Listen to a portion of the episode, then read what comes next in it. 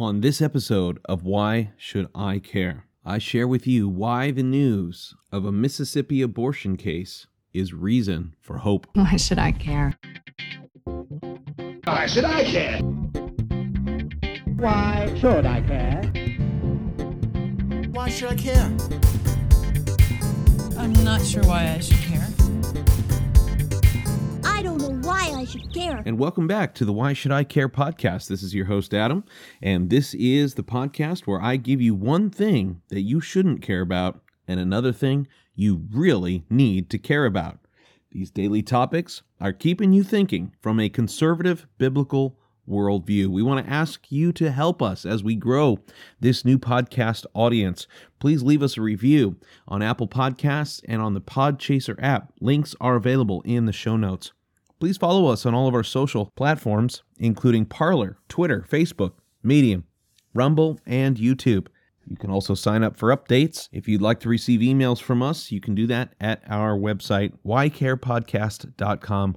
You can also get text alerts to your phone when you text the keyword YCare to 844 990 3380. And as always, I want to hear your feedback. Please send me an email, adam at ycarepodcast.com, or you can use the link in our show notes to leave me a voicemail if you'd like to be included on future episodes. 583,596.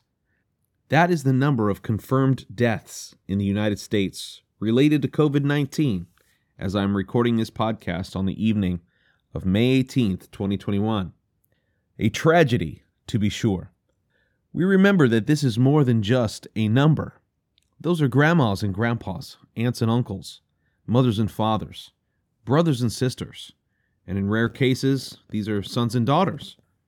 One of those was my father in law, Gary Snell, a faithful member of the Door Christian Church in Chandler, Arizona. It's still hard to believe that even now he's enjoying the presence of Jesus being absent from the body. It's shocking to think now about 580,000 other people just in America who have gone into eternity due to this heinous virus. Think for a moment about the absence left behind in its wake. Consider how many birthday celebrations that won't occur this year, the Christmas gifts that won't be received or given, the chairs at the dinner table that won't be filled. Now, also consider with me that 580,000 is less than half of the 1.3 million lives that never got the chance to live outside their mother's wombs every single year in the United States of America. Their lives were cut short by viruses of convenience, vanity, and desertion. Nearly 25 more babies have been dismembered, suctioned out, and thrown away by the time you finish listening to this podcast.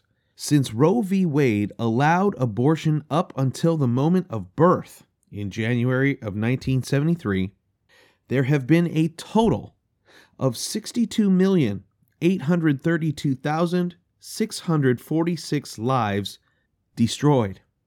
And this only counts surgical abortions. The Pharmacists for Life organization estimates that approximately 250 million babies were chemically aborted since 1973 in the U.S. alone. So the current U.S. population stands at over 332 million. Can you fathom that our nation has purposefully destroyed the combined near equivalent of our U.S. population through the act of abortion? You need to soak this in today. You need to care about this. You can't continue to ignore this without recognizing the great evil that we have allowed under our noses in nearly every community of our nation. How many doctors will not come up with life saving cures? How many scientists will not make life changing discoveries? How many athletes will not break records? How many musicians will not write the best songs we've ever heard? How many pastors will not deliver life changing messages? How many legislators will not craft law that help our nation and our states? How many governors will not protect the rights of citizens? How many veterinarians will not heal our pets? How many teachers will not shape the next generation? How many parents will not train up another generation in their place? How many nurses will not care for patients in hospitals? How many police officers will not protect our communities? How many engineers will not design the infrastructure of the next generation? How many authors will not write how many books? How many entrepreneurs will fail to produce businesses that provide goods and services to coming generations? How many builders will not build the buildings in which we live and work? How many painters will never get the chance to paint beautiful works of art? All of these will never get a chance to make a mark in our world. This shocking loss of life from abortion equals a Nazi Holocaust every other year. And so far, we are only talking about U.S. abortions.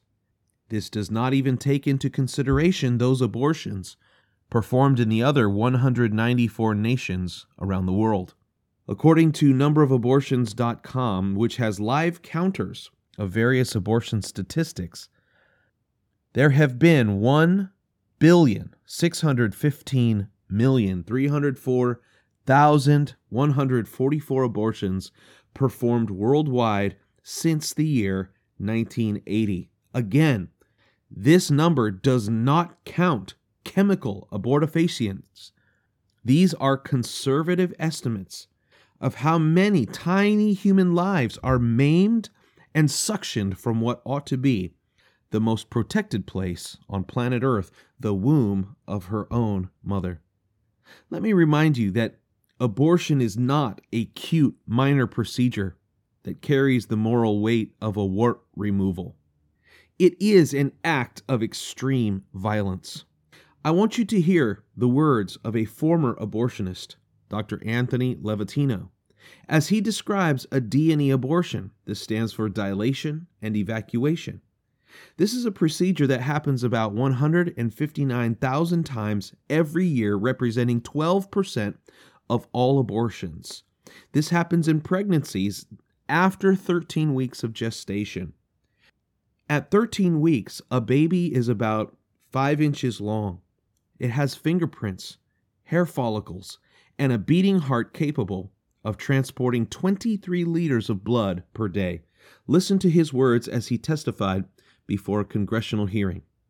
Second trimester D&E abortions performed between roughly 14 and 24 weeks of gestation. Your patient today is 17 years old. She's 22 weeks pregnant. Her baby is the length of your hand plus a couple of inches. And she's been feeling her baby kick for the last several weeks, but she's asleep on an operating room table.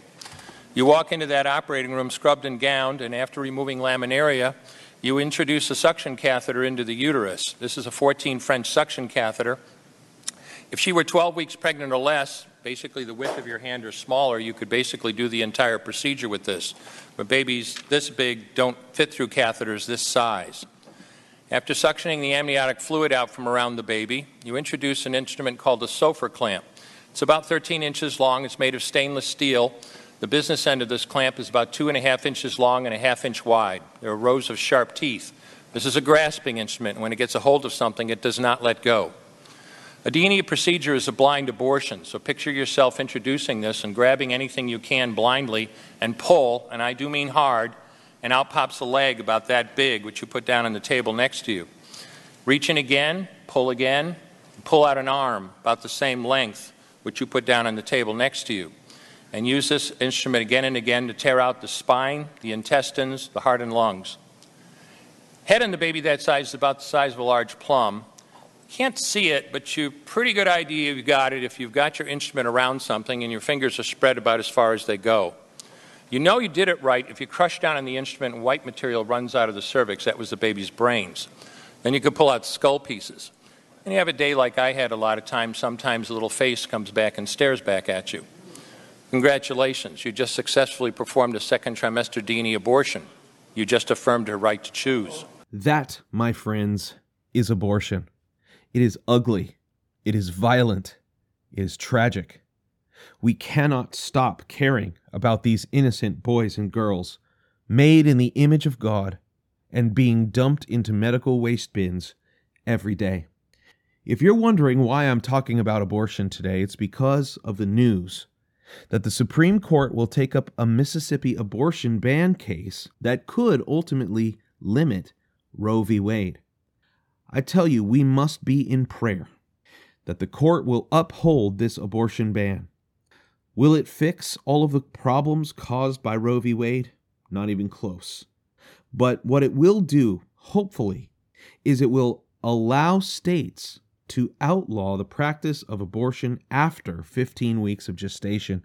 This would save millions of lives. This would be a massive win. As I reflect today, there was a time in our nation's history when slavery was an accepted practice. They said it was a necessary evil. Today, of course, we look back in horror that our forefathers could allow such apparent evil to exist. Is it possible that generations in the future will one day look back with horror and disgust at us, at these 50 years in America where we permitted the massacre of an entire generation? Deliver those who are drawn towards death, and hold back those stumbling toward the slaughter. If you say, Surely we did not know this, does not he who weighs the hearts consider it? He who keeps your soul, does he not know it?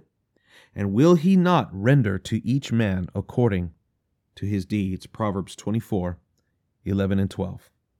Thanks for listening today. I know this is a heavy topic, but we must care about limiting abortion in the time that we live. Thank you again for listening. We'll see you next time. I don't know why I should care.